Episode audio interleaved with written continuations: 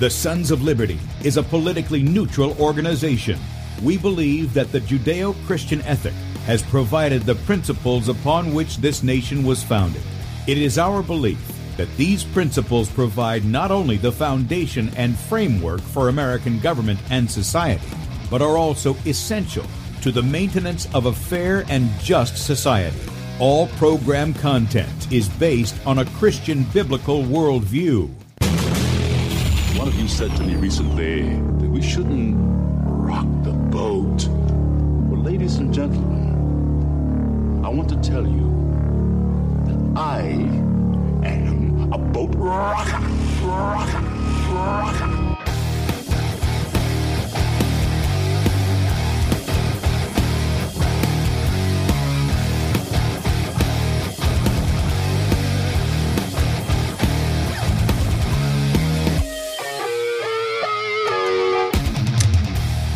Good day, America. Welcome, Christians, conservatives, constitutionalists, liberals, libertarians, communists, Islamists, LGBTQRSTV, WXYZ people, all the boat rockers are in the house, and anybody else I may have missed, to the Sons of Liberty radio show here on Red State Talk Radio, where we use the Bible and the Constitution not to see who's on the right or the left, but who is on the straight and narrow. I'm your host, Tim Brown, coming to you live from the U.S.-occupied state of South Carolina, the editor at sonsoflibertymedia.com, and for our Muslim friends, I'm the infidel that Allah warns about. I hold to the book, the Bible, as the authoritative Word of God. Glad that you guys have joined us this morning. If you'd like to check us out online, please do so. Sonsoflibertyradio.com and also sonsoflibertymedia.com. In fact, if you're listening by way of the radio and you want to watch the video portion of the radio show, that's right, you can see the face that's made for radio.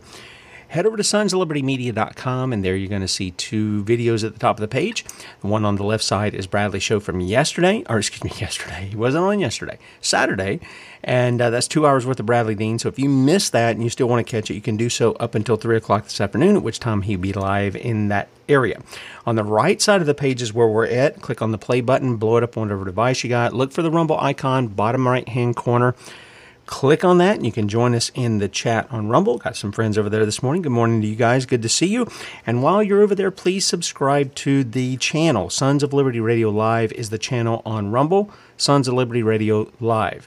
And then we're also over on beforeitsnews.com, top of the page over there, and we appreciate those guys giving us a spot as well. Right up under where we're streaming live on sonsoflibertymedia.com, you can sign up for our email newsletter. Again, that goes out late afternoon, early evening. All the articles we have at sonsoflibertymedia.com, including the morning show archive. So be sure to sign up for that and get it. And if you don't get it in your inbox when you sign up, check your spam. If you don't get it there, then write us. They do censor us even in the email. It's incredible. Really incredible. It really is. All right. Also, sonsoflibertymedia.com, there's a store button right on the menu there, right at the top of the page. Click on that, and you can head over to our store. We are highlighting, again, Bradley's book, Soldier of the Cross. And unfortunately, I am halfway through it. I started it, then I started again to do some corrections and stuff, and I'm halfway through the book, and I just, with everything going on in our house right now, it's like, I get halfway through it again, and I'm kind of stuck for whatever. But then, so are my floors. So you guys know that story. So anyway, we have the Soldier of the Cross bundle, the book, shirt of your size, and the dog tag of your color, black or silver, $34, a little more if you're double X or larger. We also have the shirts. We also have the books individually. Books are $10, shirts are $20, a little more for double X or larger. And then also the dog tags for $8, excuse me, and that's whether you get black or silver. And those are available in the store. Boy, my shirt, the neck, if you guys see my shirts, I wear them till they're literally coming apart. That's when they start to really feel good, you know? Are you guys the same way? Just, this is really off topic, I guess. You get a pair of jeans you just break in, they're really feeling good, or a t-shirt or something like that. And then by the time you break it in, it's completely falling off your body because all the threads and everything. Anyway, that's kind of where all of my shirts are. But that's okay. I think they're comfortable, and you guys don't see the rest of it, so that's okay. I guess it passes. Okay, so last Thursday and Friday, we dealt with this issue of Israel. And I'm going to clear up a couple of things, and then just because there's a bunch here. There's a bunch here of what's going on. And it does impact us. This is what I don't understand. I don't think people understand is when I played David Lutzweiler on, what was that, Thursday? Yeah, I played David Lutzweiler on Thursday. What was the thing he said? The ideas have consequences. He used a CCC or something like that. I forget the thing he used. But he was basically saying our ideas have consequences, and they do. And he's not the only one to say that. There's somebody else who sort of coined that phrase. But the ideas have consequences. And what we're faced with right now, and what I'm going to show you, and what many of you are probably aware of, is the idea that somehow what we see as the modern state of Israel is God's people have consequences. They have consequences for you and me, by the way, because of the way people are using the theology that has been wrapped over the modern church here in America, for sure. I know. It's probably been done over in England and some other areas too, but it's largely in the West, specifically the United States. Some other places have it too, but it's this idea that somehow this is the people of God. When I was making my statements, I never took away from, because Paul says there's no Jew or Greek, there's no male or female, there's no rich or poor, and he says, well, logically, you would think you lose your gender. No, I made clear people don't lose their gender, they don't lose their social status, they don't lose their ethnicity, their culture that's there. That's not what's going on. He's saying they've been made one. And now those distinctions are not what they used to be. This is why he can write in Ephesians 2 that he took the Gentile and he made them one new man with the Jew. Do you understand that? And the Jew, by the way, we went over this before too. The Jew is not a pedigree line. Yes, there was a lineage that led to Christ. There's no question about that. But the idea of Jew has to do with the culture. It has to do with the religion, okay, that they practice. And we see that most clearly when we see Gentiles come into the nation of Israel, not the state of Israel, the nation of Israel. We see that when they come in, men submit to circumcision. It's a fascinating thing, and it hadn't dawned on me, but it should have dawned on me. We were going through the story of David from 1 Samuel chapter 11, where, he commits this great sin with Uriah's wife, and then he, my elder, Pastor Glasser, one of the things he just brought out very clearly was, here was David, anointed of the Lord, the king of Israel, a citizen of Israel by birth, an heir to the promises, right? And he commits this sin against Uriah. And I don't know how many of you guys realize it, but Uriah was a Hittite, right? Which means he was what? He wasn't born into the covenant. He wasn't part of Israel before. But now he had submitted himself to the ordinances of God, to the commands of God, and he was a righteous Gentile convert in the Old Testament there. He's one of many. But you see in that story how Uriah is this righteous man. He really believes what the God of Israel says. He fights on their behalf. He's a good soldier. And when David commits sin with his wife, David seeks to cover it up. So he calls Uriah in and he has him go down. He says, you need to go down there and be with your wife for a little bit. And Uriah is such a righteous guy. He's like, I can't do this. My brothers are out on the battlefield. How can I go down here and do what they can't do? And he doesn't go. And the next night, David's a little more wicked and he gets him drunk, fearing, the inhibitions will be gone. Maybe he'll go down here to his wife, and that'll cover up everything. And it doesn't. And then finally, David puts a note in Uriah's hand that will lead to his very death. And in all of it, what is Uriah? He's faithful. He's faithful to the men he fights for. He's faithful to his God. He's faithful even to the king who wants to kill him to cover up his own sin. I mean, it's absolutely incredible. Here's a guy who's not a part of that covenant community, and he's more honorable than even a man after God's own heart. Isn't that something? Yeah. And that's people who came in who didn't come from the loins of Abraham, Isaac, or Jacob. And this is why Paul can write about the expansion, not the replacement. I see people write comments talking about replacement theology. Ain't nobody preaching that here. And if somebody is preaching replacement theology, then yeah, they're against what the Scripture says. But we don't do that here. No. This is an expansion gospel that we have. It leaves a little postage stamp piece of land in the Middle East, and it goes throughout the world. Why? Because the glory of God is going to be made known throughout the world, and it has been. And rest assured, look, if you're in despair right now because the bad guys seem to be taking things over, just hang on. Just hang on. The Lord is not done. He is not done. So I wanted to bring that in because what did we find out? Well, I got a ton of tabs open here, and I just, I'm going to stress this a little more with everything that's gone on. Now, you remember hearing all the people that are up in arms over funding of Ukraine, right? And rightly so. Hundreds of billions of dollars for the corruption that is there, right? And the sodomite leading them. Now he's whining, oh, Russia's winning. Whatever. Here's what we got now. U.S. House passes Republicans' Israel-only aid bill. Faces dead end in Senate. Well, that may or may not be. You got to understand, some of these guys over there in the Senate are tied with Israel too, who you think are opposed to that. And that's why I think this nonsense of this is a Republicans' Israel-only aid bill.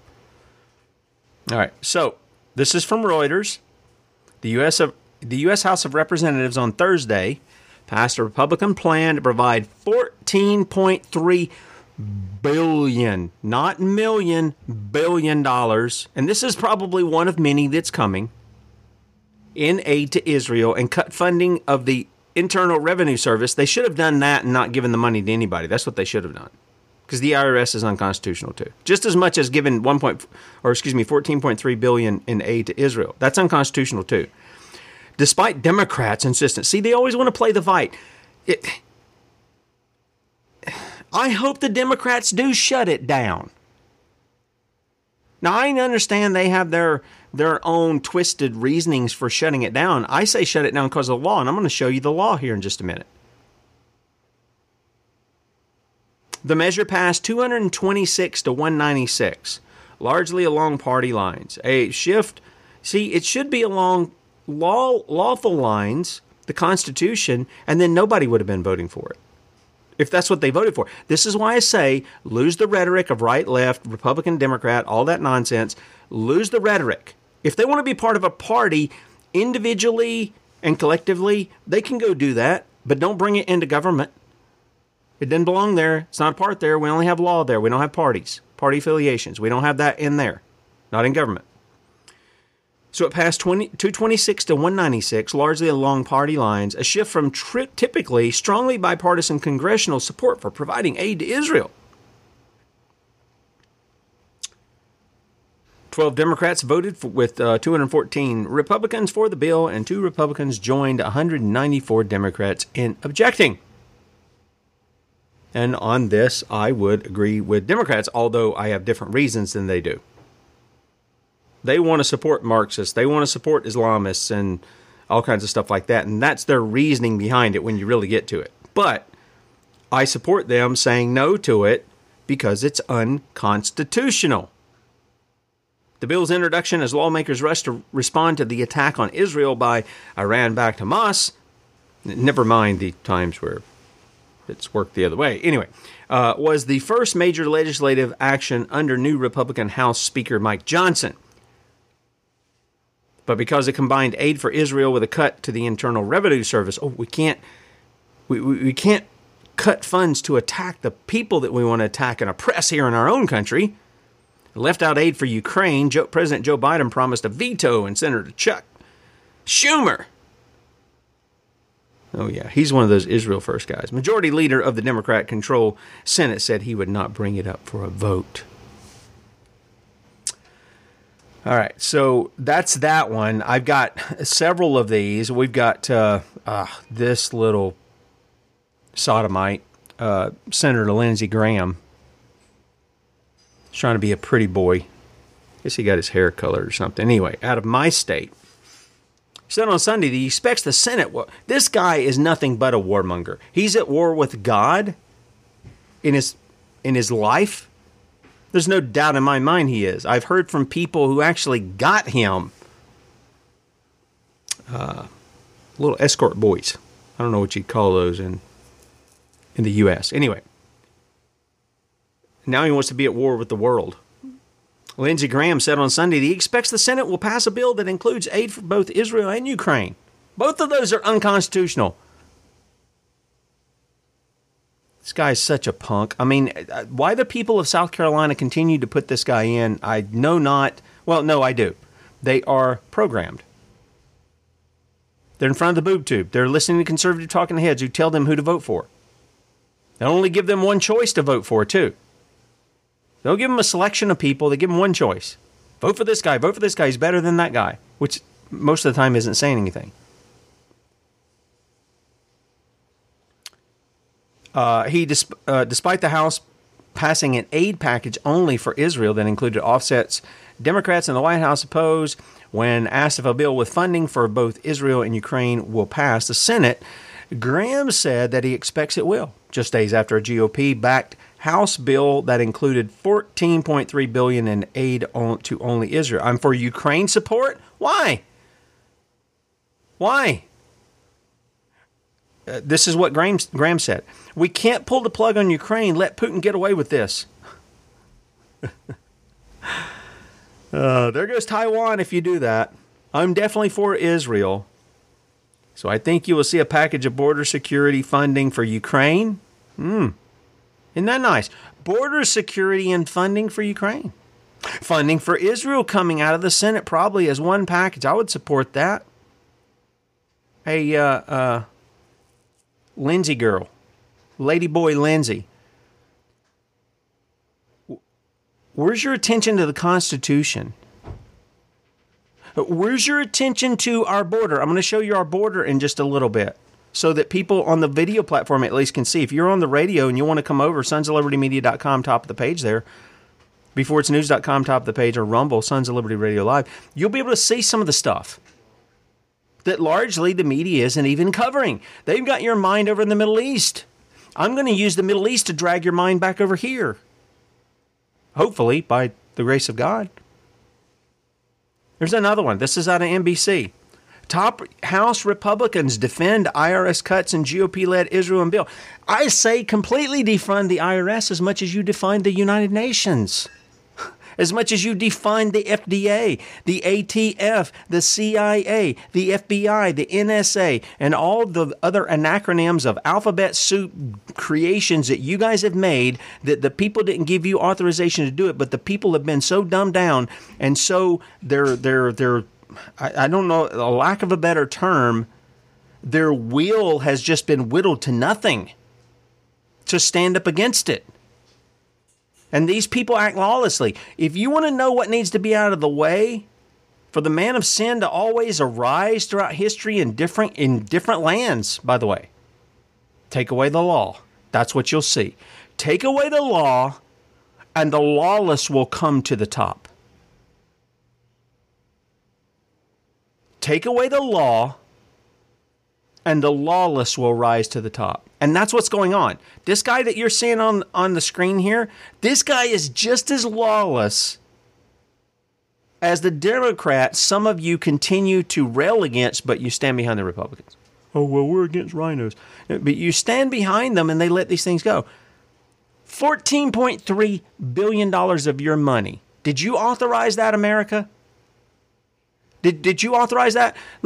In case you didn't see any of this stuff, this is Mike Johnson, new Speaker of the House.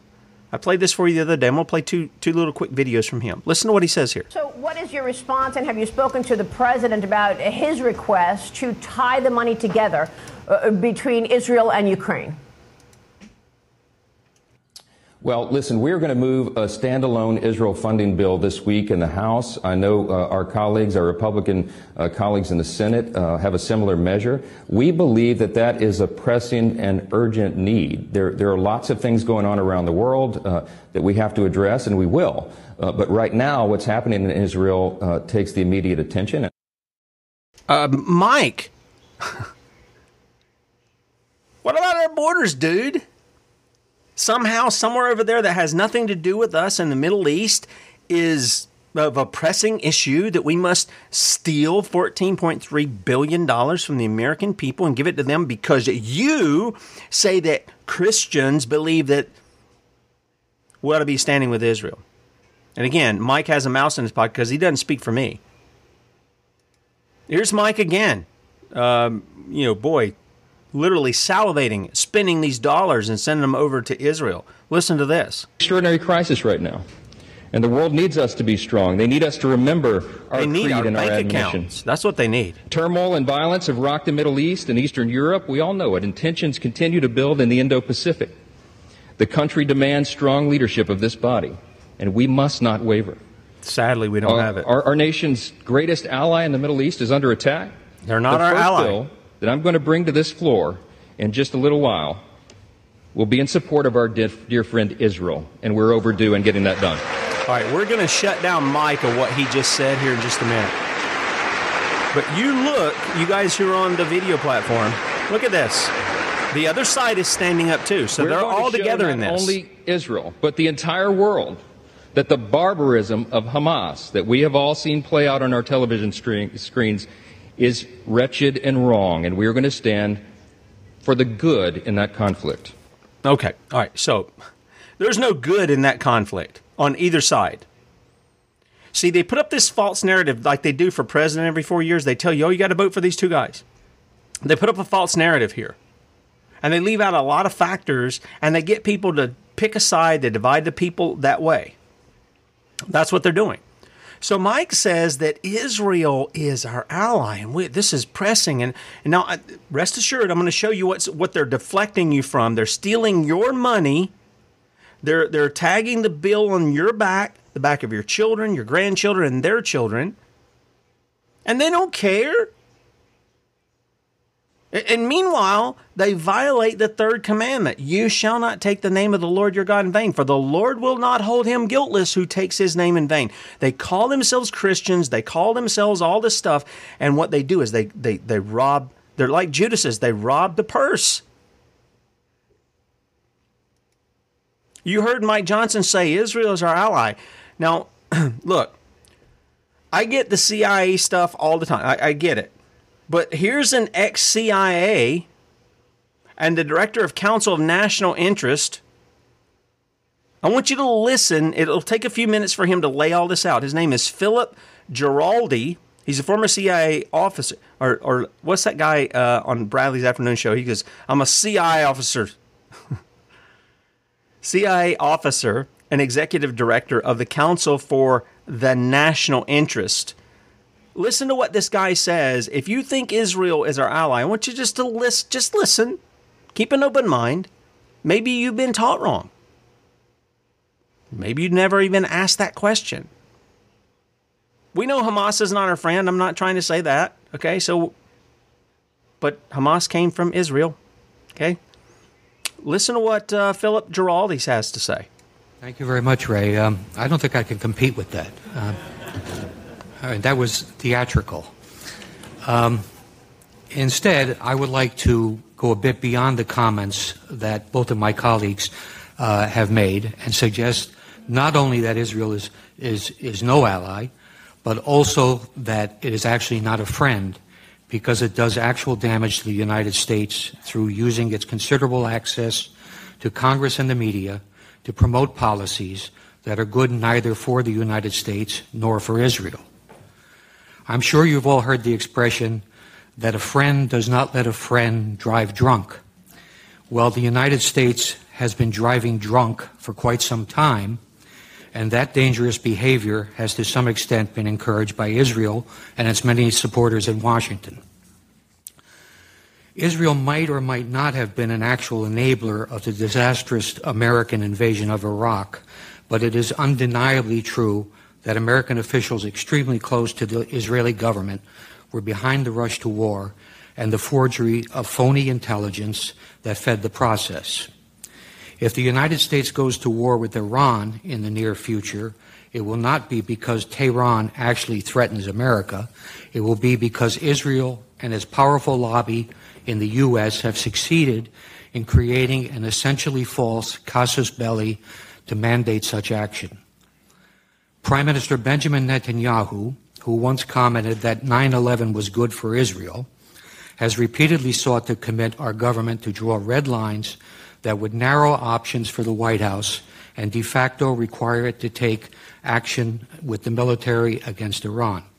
Congress is meanwhile advancing legislation that would commit the United States to intervene militarily in support of a unilateral Israeli attack, meaning that Israel could easily be empowered to make the decision on whether or not the U.S. goes to war. Nothing relating to Israel is quite like the U.S. interaction with other countries. Delinda and Janet have outlined the dollar costs and special financing arrangements that go to support Israel, measures that are not in place for any other nation. Congress also approved on Wednesday, as part of the United States-Israel Strategic Partnership Act, by a vote of 410-1, an Israeli exemption from the reciprocity mandated by the so-called visa waiver program.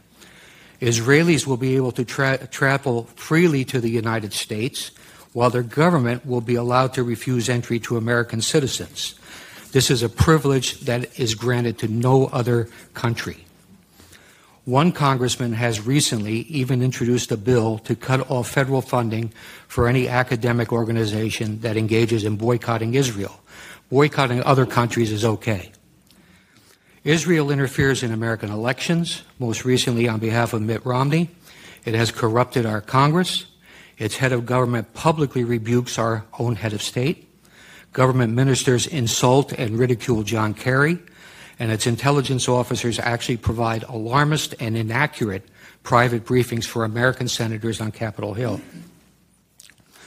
I also would not doubt that Israel, accustomed to behaving with impunity towards its alleged friend and patron in Washington, might manufacture a pretext to draw the U.S. into a new conflict, something reminiscent of the Lavan affair in Alexandria, Egypt in 1954, or the false flag attack on the USS Liberty in 1967. Israel currently strongly supports using force to intervene in Syria, a proposition that is opposed overwhelmingly by the American public. In short, Israel has no reluctance to use its enormous political and media clout in the U.S. to pressure successive administrations to conform to its own foreign and security policy views. One other very good reason why Israel should not receive billions of dollars in military assistance annually is its persistent espionage against the United States. Grant Smith has described how Friends of Israel stole enriched uranium from a Pennsylvania refinery to create a nuclear arsenal. More recently, we have learned how Arnon Milchan, a Hollywood producer born in Israel, arranged for the illegal purchase of 800 nuclear triggers. Milchan picked up an Oscar last Sunday without any interference from the FBI.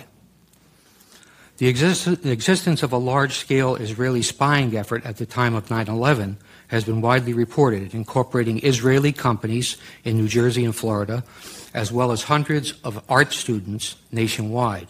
5 Israelis from one of the companies were observed celebrating against the backdrop of the Twin Towers going down. While it is often observed that everyone spies on everyone else, particularly true if one is referring to our own NSA, espionage is a high-risk business that most countries are extremely careful when they are spying on friends because of fear of blowback. Israel, which relies on Washington for billions of dollars in aid and also for political cover in international fora like the UN, does not spy discreetly, largely because it knows that few in Washington will seek to hold it to account. There were, for example, no consequences for the Israelis when Israeli Mossad intelligence officers, using passports and pretending to be Americans, recruited terrorists to carry out attacks inside Iran, as noted by Mark Perry this morning. Israelis using U.S. passports in that fashion put every American traveler at risk. Israel, where government and business work hand in hand, has obtained significant advantage by systematically stealing American technology with both military and civilian applications. The U.S. developed technology is then reverse engineered and used by the Israelis to support their own exports. Have you heard that? Sometimes when the technology is military in nature and winds up in the hands of an adversary, the consequences can be serious. Israel has sold advanced weapon systems to China that are believed to incorporate technology developed by American companies, including the Python 3 air-to-air missile and the Delilah cruise missile. There is evidence that Israel has also stolen Patriot missile avionics to incorporate into its own Arrow system, and that it used U.S. technology obtained in its Lavi fighter development program, which was funded by U.S. taxpayers, to help the Chinese develop their own J-10. The reality of Israeli spying is indisputable. I might cite the names of Jonathan Pollard, Ben Ami Kaddish, Stuart Nozet, and Larry Franklin as spies for Israel have been caught, but they are only the tip of the iceberg. Israel always features prominently in the annual FBI report called Foreign Economic Collection and Industrial Collection. The 2005 report states, Israel has an active program to gather proprietary information within the United States. These collection activities are primarily directed at obtaining information on military systems and advanced computing applications that can be used in Israel's sizable armaments industry. It adds that Israel recruits spies, uses electronic methods, and carries out computer intrusion to gain the information. A 1996 Defense Investigative Service report noted that Israel has great success stealing technology by exploiting the numerous co-production projects that it has with the Pentagon. It says, placing Israeli nationals in key industries is a technique utilized with great success. A General Accounting Office examination of espionage directed against American defense and security industries described how Israeli citizens residing in the U.S. had stolen sensitive technology to manufacture artillery gun tubes, obtained classified plans for reconnaissance systems, and passed sensitive aerospace designs to unauthorized users.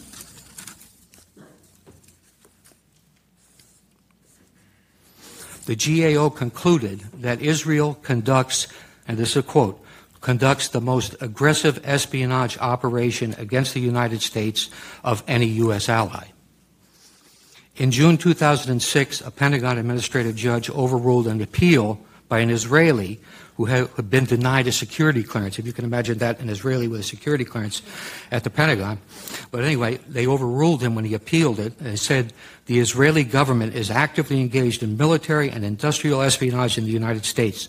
An Israeli citizen working in the U.S. who has access to proprietary information is likely to be a target of such espionage. More recently, FBI counterintelligence officer John Cole has reported how many cases of Israeli espionage are dropped under orders from the Justice Department. He provides a conservative estimate of 125 viable investigations into Israeli espionage involving both American citizens and Israelis that were stopped due to political pressure. So the answer to the question, is Israel an ally of the United States, is most definitely no. Is it even a friend? Well, I suppose there are all kinds of friends in the world, but if you judge Israel by its record on how it interacts with the American government and people, I think the answer would also have to be no. Thank you. Yeah, and that's, and yeah. Philip Giraldi, thank you for saying that. I mean, Yeah, I know. CIA, one CIA, we always CIA and stuff. But there's guys whose eyes get open and they say stuff. They do say it. And I thank you, Philip Giraldi, for bringing that to light. If you guys don't remember when we had the guys, the survivors from the USS Liberty, what was it attacked by? Israel. And they kept trying to say, oh, you know, we just, it was a mistake. Yeah, for hours you attacked one of our ships with our boys on it. You killed Americans. Why? Oh, yeah. Old LBJ. Want that ship at the bottom of the ocean. And those guys are here to tell us. They're still alive, telling people, Israel ain't your friend. They attacked us for hours, knowing who we were. They knew what flags we were flying. You ought to listen to those guys. You really should. Well, the obvious question is then, again, just like Ukraine, just like omnibus bills from both Democrats and Republicans, in the House and the Senate and the White House, it's theft. It's theft of our wealth. Are you hearing me, people of the United States, little you? It's theft of your wealth and your children's wealth. Giving it to a state that is antichrist to the core, and you can call me what you want to. You can use the names. I'm not 5 years old. It doesn't bother me anymore. But to sit here and say I'm anti-Semitic because I'm pointing out the law, and I'm going to point it to you right here, is just absolutely silly. Because I go to the scripture and I show you who the true Israel is, and I'm anti-Semitic, that is just ridiculous. You are showing that you've been indoctrinated by the Mockingbird media. Oh, I don't watch the Mockingbird media. I don't believe those guys. Well, you're listening to the conservative media, and the conservative media holds that very thing. And they're willing to cover for their guys in their red jersey, their R jersey. They're willing to cover for those guys when they violate the Constitution all over the place. Why? Because it's not the law to them. It's a sporting event. And if their guy gets the dunk, the touchdown, the home run over the other guy, doesn't matter how he did it as long as he got it. Watch them when they justify themselves. Listen to Mike, what's his name, Johnson here, that I played a little while ago, talking about we're going to fund this. Where did you get the authority to do that, Mike? You didn't get it. And I'm going to show you. This is from Publius Holda. And by the way, if PH ever listens to the show here, we love you very much. Because I'll tell you what, I learned a lot from that little lady. Really have. This is from her enumerated powers on Congress. She breaks it down real simply so I don't have to actually read the text. I could read the text to you. That would be fine. But she breaks it down real simply. Do you know what Congress is authorized to do? How many of you out there know what Article 1 says that Congress is authorized to do? Okay, I'm going to break it down for you. I'm going to use her words to do it, though, okay? Because she does it real simply, okay? From Article 1, Section 8, Clauses 1 through 16, these are the powers that are delegated to our Congress. Okay, here they come. To lay certain taxes. Now I'm going to tell you, any direct tax on the person is a threat to your life, liberty, and pursuit of happiness, and pursuit of land, and anything else. Direct taxation is immoral. I think all taxation is moral. That's just me. Taxation was not in effect until men wanted a king over them. Now, did God have a tithe in place? Yeah, sure. But he didn't threaten you with jail. He just said you're not going to be blessed if you don't pay the tithe. And the tithe was used for a lot of things to take care of the Levites who were performing their duties for the people on behalf of the people. They didn't have any land. They didn't have an inheritance the way the other people did. Sometimes it was used to care for the poor and things of that nature, but it was given there to the temple. So all of that was done voluntarily by the people to the ecclesia side of the system. They had what we would refer to as state. They didn't refer to as, but the lawful judicial side, and then they had the religious aspect or the ecclesia side. And it went to the ecclesia side. It didn't go to the state side. It went to the ecclesia, and the ecclesia because it had been given voluntarily by the people, then that was considered charity that they give to many of the poor. And sometimes it was the whole tithe of that year that they gave to the poor. It's pretty interesting how their society functioned, and everybody they were taken care of. So to lay certain taxes, to pay the debts of the United States, to declare war and make rules of war, that's Congress's job, by the way, not the executive branch. I don't care what you've heard. I don't care what they've written. The job of Congress is to declare war and make rules of warfare, not the executive branch. And what have we been seeing? The executive branch is not only declaring war and going without telling anybody, they're even making the rules of warfare. To raise and support armies and navy, to make rules governing the military forces, to call forth the militia, which they never do. They call forth the guard and the reserve. That's not the militia. It's really not. Call forth the militia for certain purposes and to make rules governing the militia. To regulate commerce with foreign nations, commerce. Okay? Not funding, commerce. With foreign nations and among the states and with the Indian tribes. To establish uniform rules of naturalization. To establish uniform laws on bankruptcies. To coin money and regulate the value thereof. To fix the standards of weights and measurements. Or measures, to provide for the punishment of counterfeiting, to establish post offices and post roads, to issue patents and copyrights, to create courts inferior to the Supreme Court, and to define and punish piracies and felonies committed on the high seas and offenses against the laws of nations. Now, if you're one who, you buy into that we're, being admiralty law is being used against us,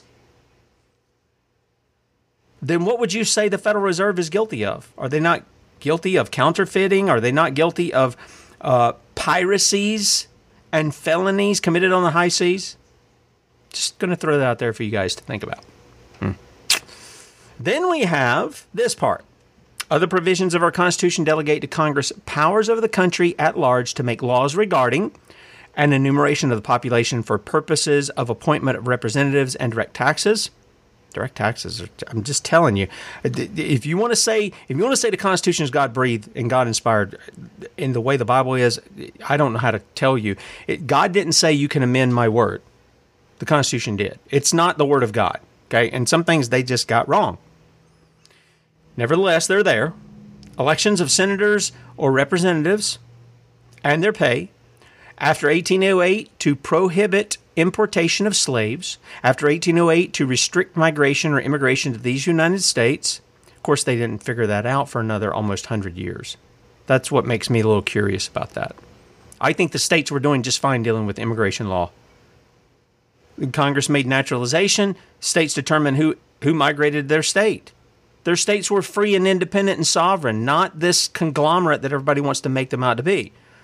A restricted power to suspend writs of habeas corpus, to revise and control imposts or duties or on imports or exports which may be laid to states, a restricted power to declare the punishment of treason, implementation of the full faith and credit clause, and procedures for amendments to the Constitution. That's all there is, and then the amendments. The 13th, 14th, 15th, 16th, 19th, 23rd, 24th, and 26th amendments added a couple of extra things. The powers that were delegated in those fall into four categories: international relations, commerce, and war. Control immigration by restricting who may come to these United States and establish a uniform rule of naturalization of new citizens. Domestically, to establish a uniform commercial system, weights and measures, patents and copyrights, a monetary system based on gold and silver, bankruptcy law, and limited power over interstate commerce and mail delivery, and some of the amendments to protect civil and certain voting rights. That's it. That's all Congress can write law on, which means that's all Congress can fund. If you can't write law on it, you can't fund it. Did any of you guys hear education in that system? We're going to talk a little bit about that tomorrow, Lord willing. Because we're going to carry this whole thing over of what's going on in Israel has an impact here. Lynn Taylor's going to join me. You don't want to miss that. Noahide laws, Israel, what is anti-Semitism? who's the real Israel. We're going to cover all that stuff tomorrow and how that's infiltrated into education, for goodness sake. Did you hear education an article in there? No, it wasn't a part of it either. They don't have authority to write law. They don't have authority to send money. When I ask you something else, when it came to foreign countries, what could they do? They could regulate commerce. That's trade. It says nothing about you can prop up other foreign governments. You can buy weapons for other governments. You can send our troops into other countries to help them govern. Doesn't say anything about that. All this stuff is about us. It's about what goes on right here. And here's Mikey Johnson telling you, we're gonna send this money to Israel, and Lindsey Graham, we're gonna send it to Ukraine, and we're gonna send it to Syria, and we're gonna send it to these yahoos at ISIS, and we're gonna send it to Al Qaeda. Lindsey Graham and John McCain are two of the biggest traitors who should have been hung in the streets. Oh, I mean, what they did was done in the open. Everybody saw it. Arming and funding these jihadis over in Syria. Got their pictures taken with them. They were proud to be traitors to the United States. John's answering for his now. But the people are the ones have to bring the justice. What did we see there? What did Congress? What could they bring up? Oh, they could call up the militia, the real militia. You and me, fellas. We're supposed to be the law enforcers. Not the guys in blue, not the thin blue line, not any of that stuff. We're supposed to be it, the men. Instead, what are they funding? Well, I'm going to show you some of it in just a little bit. But I want to go to the law of God. What does it say? Exodus chapter 20. Now, when we were planning a church, what we did was the other elder and I, we put together short little sort of, if you want to call them devotions, family worship time each week where we went through the catechism and we would allow, we'd give this information so fathers could teach their families about the law of God and about the Word of God. And one of the things that we did as a congregation was we learned Exodus 21-17. I mean, as it is, not whittled down on some little card, like they do for kids. We learned the whole thing. We learned Genesis 1. We learned Ephesians 1. We would learn these as families and come together and recite them, for the glory of God. And it was, for me, it's what David said, hiding God's word in our heart that we might not sin against him. So what do we read in Exodus 20 that applies to this? God spake all these words, saying, I'm the Lord thy God. Remember, he's just brought them out of Egypt. I brought thee out of the land of Egypt, out of the house of bondage. Thou shalt have no other gods before me. Thou shalt not make unto thee any graven image or any likeness of anything that is in heaven above or that is in the earth beneath or that is in the water under the earth. Thou shalt not bow down thyself to them nor serve them. For I, the Lord thy God, am a jealous God, visiting the iniquity of the fathers upon the children to the third and fourth generations of them that hate me. Now, see, this is why we learned the entire thing here. Because verses 4 and 5 is whittled down to, thou shalt not make any graven image. But then he says what? Like anything, whether it's in heaven, on earth, in the water, don't bow down to it, don't serve it. And he tells them that he's a jealous God and that he visits the iniquity of the fathers, the one who wants to engage in this idolatry, upon the children to the third and fourth generations. Why do you think they want to take that out? That's pretty important stuff, isn't it? And showing mercy unto thousands of them that love me and keep my commandments. He's opposed to these who are idol worshipers, but he shows mercy to thousands of those who love him and keep his commandments. Thou shalt not take the name of the Lord thy God in vain, for the Lord will not hold him guiltless that taketh his name in vain. Remember the Sabbath day to keep it holy. 6 days thou shalt labor and do all thy work, but the seventh day is the Sabbath of the Lord your God. In it thou shalt not do any work, thou nor the son nor thy daughter nor the maidservant or manservant nor the maidservant nor thy cattle nor the stranger that is within thy gates. For in 6 days the Lord made heaven and earth and the sea and all that is in them, and rested the seventh day. Wherefore the Lord blessed the Sabbath day and hallowed it. Honor thy father and mother, that thy days may be long upon the land which the Lord thy God giveth thee. Thou shalt not kill, thou shalt not commit adultery, thou shalt not steal, thou shalt not bear false witness against thy neighbor, thou shalt not covet thy neighbor's house, thou shalt not covet thy neighbor's wife, nor his manservant, nor his maidservant, nor his ox, nor his ass, nor anything that is thy neighbor's. Now you'll notice if you come from a Roman Catholic background, I was speaking with somebody over the weekend about them coming from a Roman Catholic background, and I said, yeah, they change up the commandments there. They take out the idol, and then they divide the coveting into two commandments. So you'll see what's being done. But what are we doing here with Mike Johnson and the Republicans and Democrats who want to fund Israel? Well, several things. One is specific to Mike Johnson because he calls himself a Christian.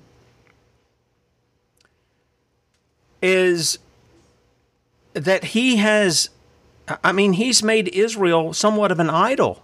He's willing to sin against us, the people, and against God in the process by funding something that isn't authorized in Article 1. He's also saying they're our greatest ally. That's a bearing of false witness. You just heard what goes on. And that's not even, that's just the tip of the iceberg. You ought to see their involvement in quote-unquote elections, to secure elections. You ought to see Israel's involvement. Put in Israel an election at sonsoflibertymedia.com and see all of the reports on that. You aren't getting that from mainstream or conservative talking heads, are you? And then finally, he's just bearing false witness. He took an oath. He took an oath to obey the Constitution. He calls himself a Christian, so he takes the name of Christ upon himself, and then he violates the law, both the laws of God and the laws that men have put up to say, no, you can't go past here. And others like him have gone right along with it because they have this emotional attachment to Israel that's derived from bad theology. You see what goes on here? I've talked about orthodoxy and orthopraxy. Orthodoxy is your doctrine. You have right, straight, good, sound doctrine, good teaching. What happens if you distort that? What will happen to how you practice orthopraxy? Will it be straight or will it be crooked? As a man thinketh in his heart, so is he. So if you've got bad doctrine going in, you can expect bad practice to come out. Does that make sense? You got bad doctrine going in, you can expect bad practice to come out. That's what we've got going on here. That's exactly what we got going on here. I'm running out of time. I got a bazillion videos here. I may just throw some of these into the archive. Maybe I'll stay over for a couple. I don't know. This one is, these are just a couple of things I want you to see. Again, it's not anti-Semitism. I'm not calling for anybody to be killed. I'm not saying Israel ought to be pushed in the ocean, any of this stuff. I'm just saying, look at what has gone on here. This is the people behind the pandemic. Check them out. Same people behind it. Okay, that they're tied to, they want to fund. Larry Fink, BlackRock. Rob Capito, BlackRock president. Vanguard CEO, Mortimer J. Buckley. Mortimer. CDC director, Rochelle Walensky. CDC deputy director, Ann Shushat. CDC Chief of Staff Sherry A. Berger, CDC Chief Medical Officer Mitchell Wolf, CDC Director Washington Office Jeff Reschick. There's a bunch of these. CEO President Novavax Stanley Eck, Independent Director Sanofi Serge Weinberg. CEO Moderna Stefan Bansal. Vaccine creator and chief medical officer Tal Zaks. GEO GlaxoSmithKline, Emma Walmsley, pioneering the development of mRNA vaccines, Drew Weissman. Okay, I'm going to pause this a second. I'm going to close this out. We'll carry over at sonsoflibertymedia.com, Rumble, Sons of Liberty Radio Live. For its news, top of the page, Bradley B with the 3. Lord willing, be back with you at 6 with Lynn Taylor. Common Core Diva. I just barely got that in there. Want to welcome everybody coming over from the radio. Let me finish this out. I'm going to play one or two more, and then I'll throw the rest in the archive because there's a bunch of them. But I just kind of want you to see what this funding is going towards, because these people that we're showing, you guys on the video platform, you see it, they're all tied with Israel. Just the way it is. You know? It's just the way it is. This is Albert Borla, and I won't name these off because you guys obviously are watching, okay?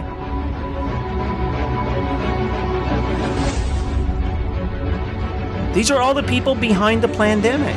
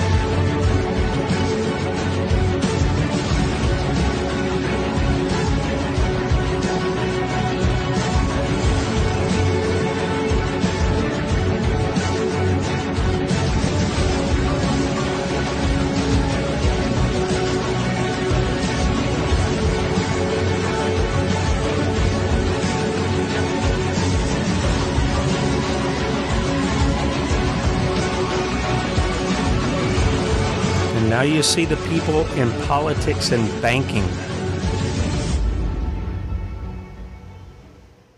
Now, in case you didn't know it, there were many Jews, I use that in air quotes, who were used in the pogroms as well. They were Judases to their own people. Let me make clear, I don't think all Jewish people are like this. I don't think that at all. I met some wonderful Jewish people. Just like I've told you guys, I met some wonderful Muslim people and Buddhists and Hindu. I met some wonderful people from all over. But there's no doubt that something's holding these guys all together. And that's the affinity for the government that is Israel. And by the way, I want to distinguish that like I do with us. I don't think all of the American people are behind the government that we have either. They're a wicked bunch. And I don't think a lot of the Israelis, in fact, I know a lot of the Israelis are not behind it because they're being attacked by these guys that Mike Johnson wants you to believe are God's chosen people. Take a look at this one. This is Israeli police dealing with some of the Jews. Look at this. Some of the Jews there in Israel. Was that guy cutting somebody's head off? Was he shouting Allah Akbar there? What are these guys doing?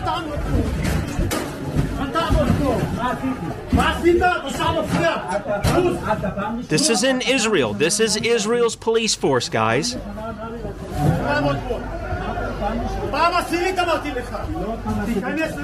You want to see where some of our brutal police officers get their training? It's right there. Right there with those guys.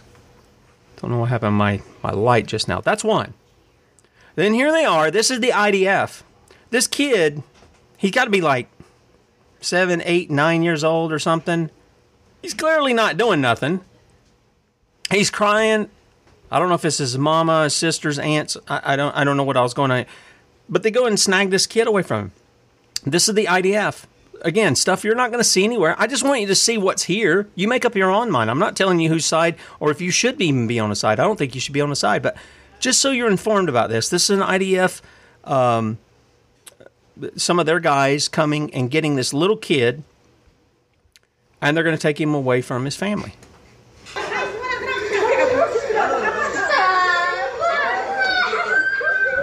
mean, look at this little kid.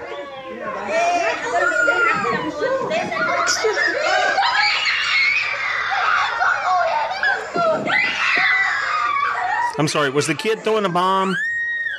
Was he massacring a school? You know, what's going on here? You see what they're doing. By the way, Israel's armed to the teeth. You don't see that with a lot of these people here. In fact, over the years, I was thinking about that this morning. What have you seen come from the Gaza side over there? You've seen fireworks. I mean, they haven't really done anything. Oh, but Tim, you don't know what they did on October. You know, I understand what went on there. I know the history. I'm against that too, okay? But quit listening to what you're told and start looking a little further under the surface as to what's going on. And what you're going to see is the whole idea of what went on there should have never gone on there due to what Israel tells us themselves. It's one of the most secure places in their nation, and yet these guys just come in and kill thousands of people. And what? Yeah, it doesn't make sense, does it? Because it's not. The whole thing's not what we're being told. Let me look here just a second, because I have so many of these. So why is this important? We've sent how many hundreds of billions of dollars to the Ukraine? To an open sodomite, a little lady boy named Zelensky. We've been involved in the manufacture of bioweapons. No question about it. No question about it. They can tell you we're just protecting it. You know when they tell you that they're working on them. We've been doing that in that country. Got the documents to show it, that we were funding it too. We didn't have, there wasn't authorization to do that either, but they were funding it.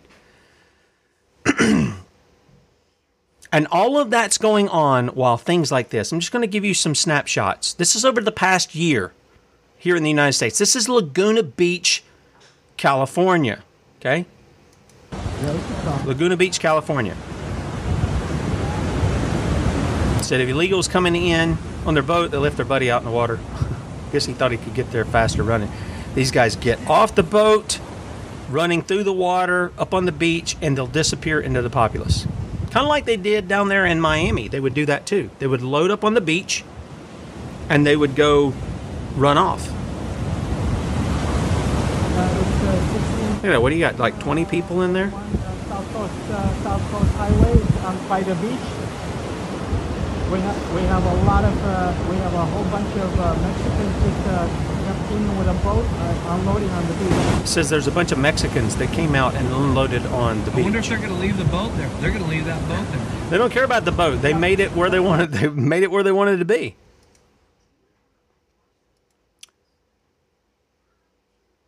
What about this?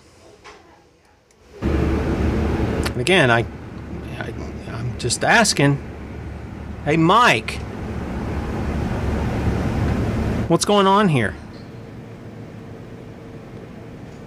You steal the people's money in the name of Yahweh, Yeshua. You steal the people's money. You give it to foreign countries, while your own country's being invaded. If that isn't treason, I don't know what is. I don't know what's treason. This is up in New York. A migrant tent city was being set up earlier in the year.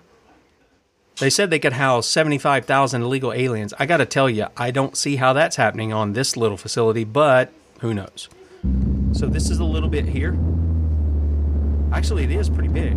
Whoops, sorry about that. I know that noise is kind of aggravating. Let's see if I can cut that down just a little bit.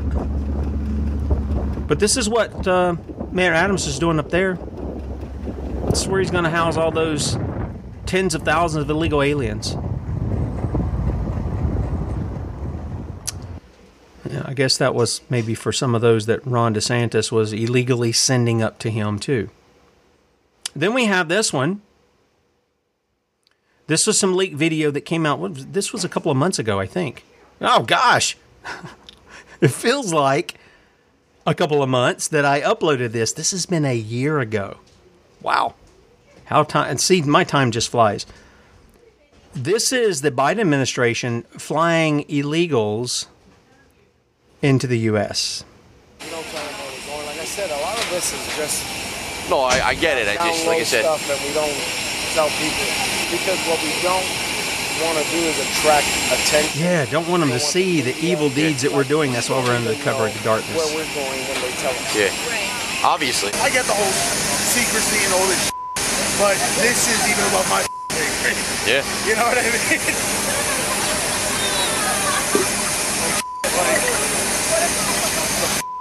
You know what I mean? And why? You know why? You know why. Yeah, I know, but why? Why? Yeah. Come on. No, but what's the big secret? Everybody knows it's happening. You know why? Because if it gets out, the government's betraying the American people. Yeah. Okay. So there's some questions in the chat. You know, how do we know they're Mexicans or something? Well, I'm just letting that guy say they were Mexicans. I don't know what's going on there. I let that guy say there were Mexicans who was filming on that one. I don't know. I'm just saying they're coming into the country illegally, no matter where they're coming from. Here's another one. This was also from a year ago. I mean, I was just pulling up some. I got so many here. But over the past year, this is some of the stuff that we posted over on my private Rumble channel. And look, they're being led.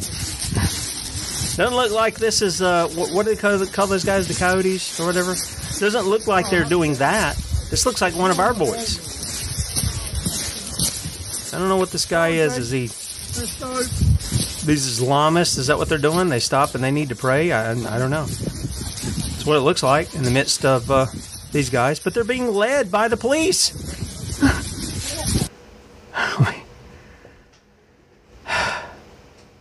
Useful idiots in uniform. That's what they are. Useful idiots in uniform. Here's another one.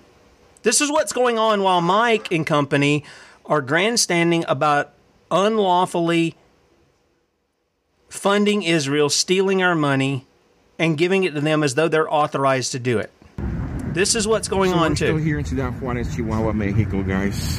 This is what the line looks like right now here at Gate 36. Look at this. Which leads into El Paso, Texas. I've been here all morning. I've counted about 300 so far being transported into the processing center.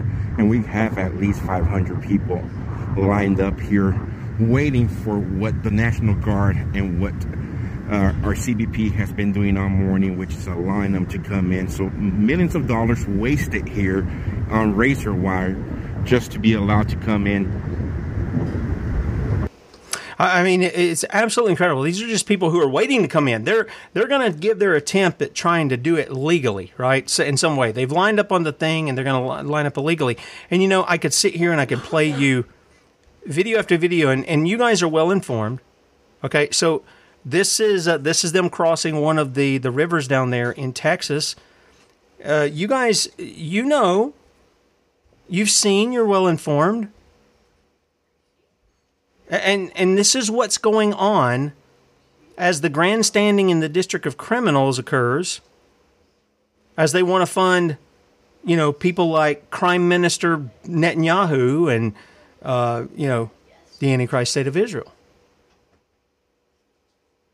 Calling them our ally and our friend. But you can see, this is what's going on in our country. Now, the question I have is, why aren't they doing anything?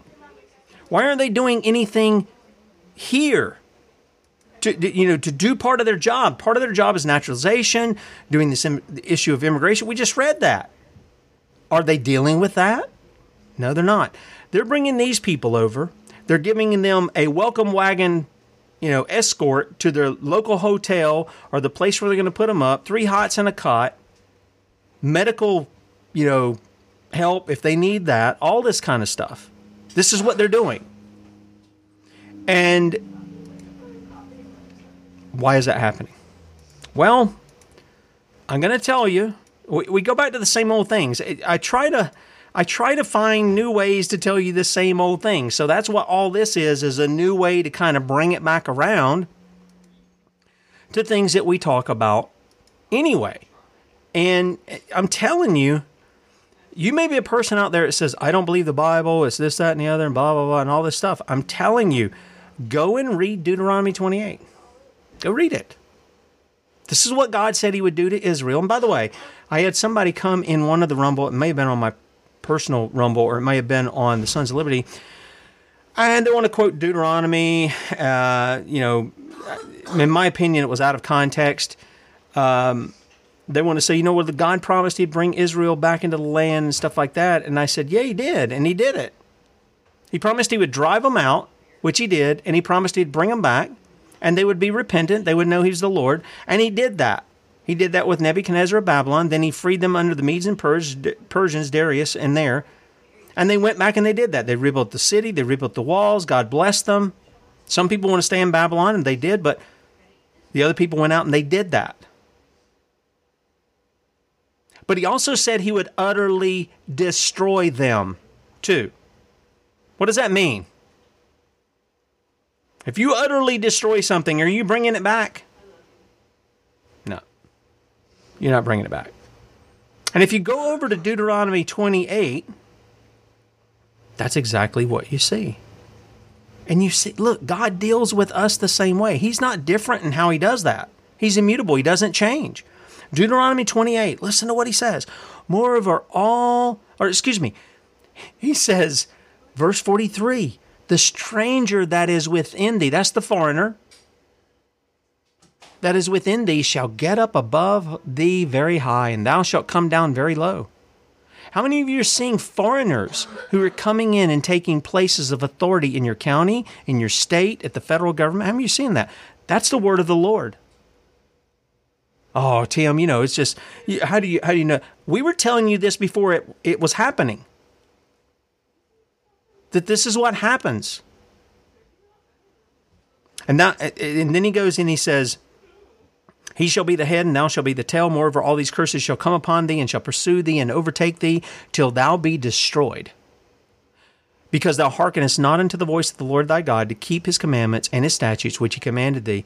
And they shall be upon thee for a sign, and for a wonder, and upon thy seed forever. Because thou servest not the Lord thy God with joyfulness, and with gladness of heart, for the abundance of all things. This is, you haven't realized your purpose. What we talk about, the first question of the Catechism is to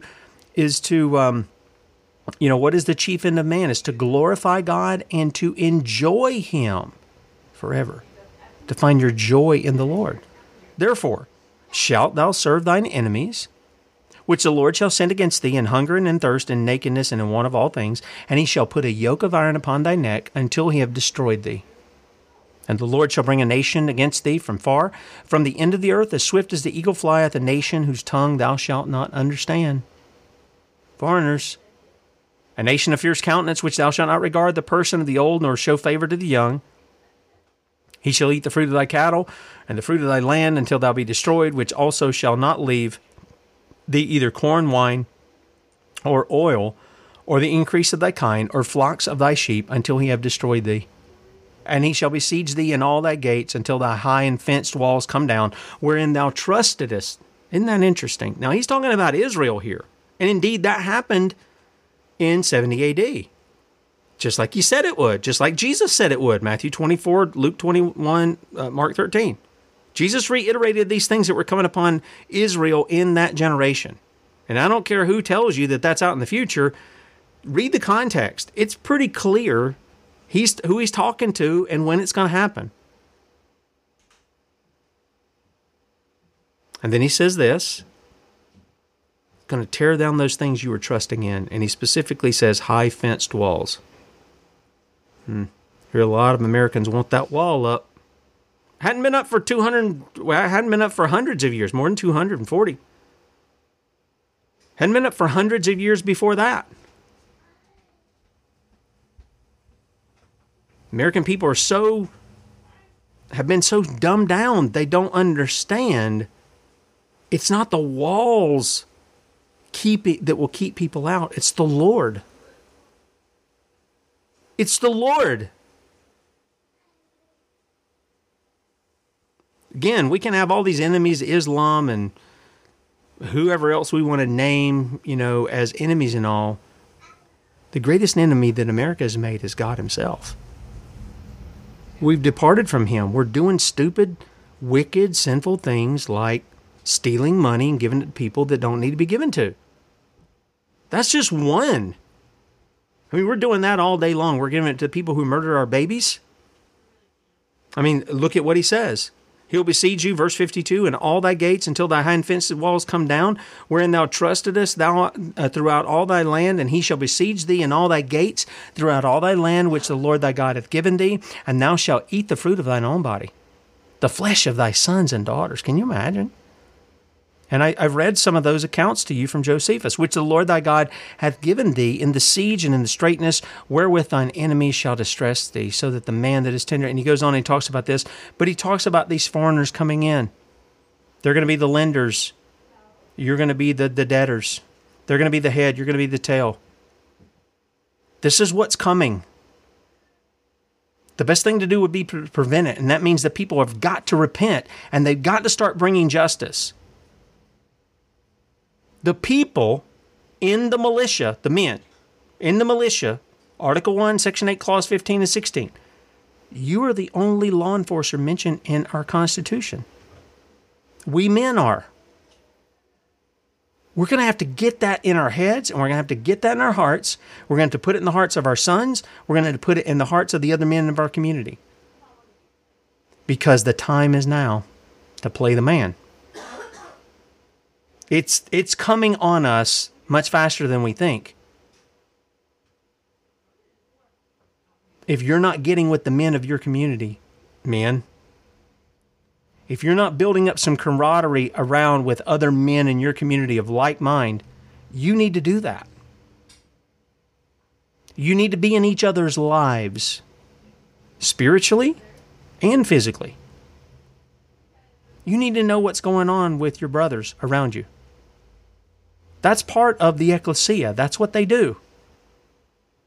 Jesus said that people will know you by the love you have for one another. Do you have love for one another? Are you involved like that? Are you ready to stand up and to give your life in place of your friend? The Bible says, greater love has no man than this, than he lay down his life for his friend. This is going to come for some of us. I don't know who all it's going to come for.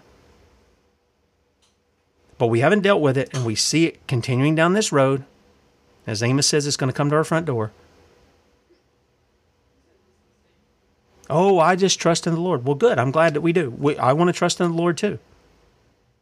But the Lord uses means in how he answers our prayers. He really does. If you haven't heard my old story of the older lady, widow, lived in an apartment, a God-fearing woman, got up every day, asked God to meet all her needs and everything she did. And down below, she had this self-professed atheist guy who would laugh at her, and he would mock her when she would pray because he would hear her.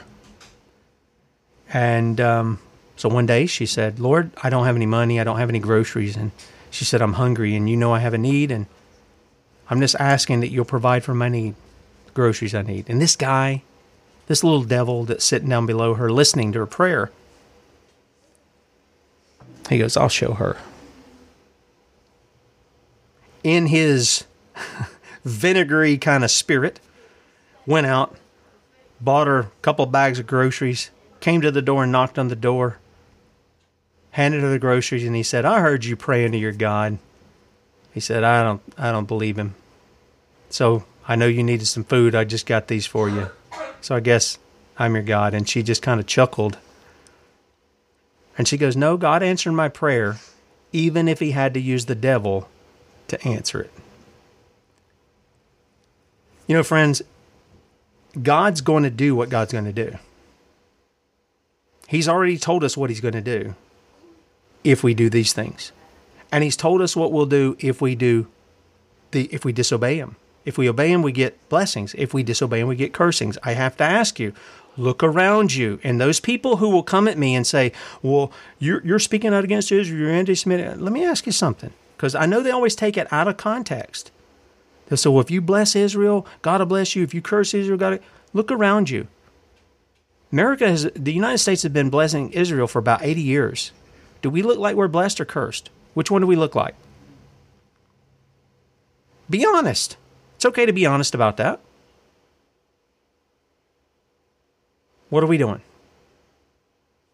We better get our game face on and do what the Lord says, and also hold these people that are being put up as some kind of stars, some kind of demigod, some kind of people to hold in high esteem who are robbing us blind. And by the way, this is just another in a long line of heists from the U.S. House and no doubt the Senate and the White House. It's another heist. And you know what? They didn't call one cop, and not one cop responded to this theft.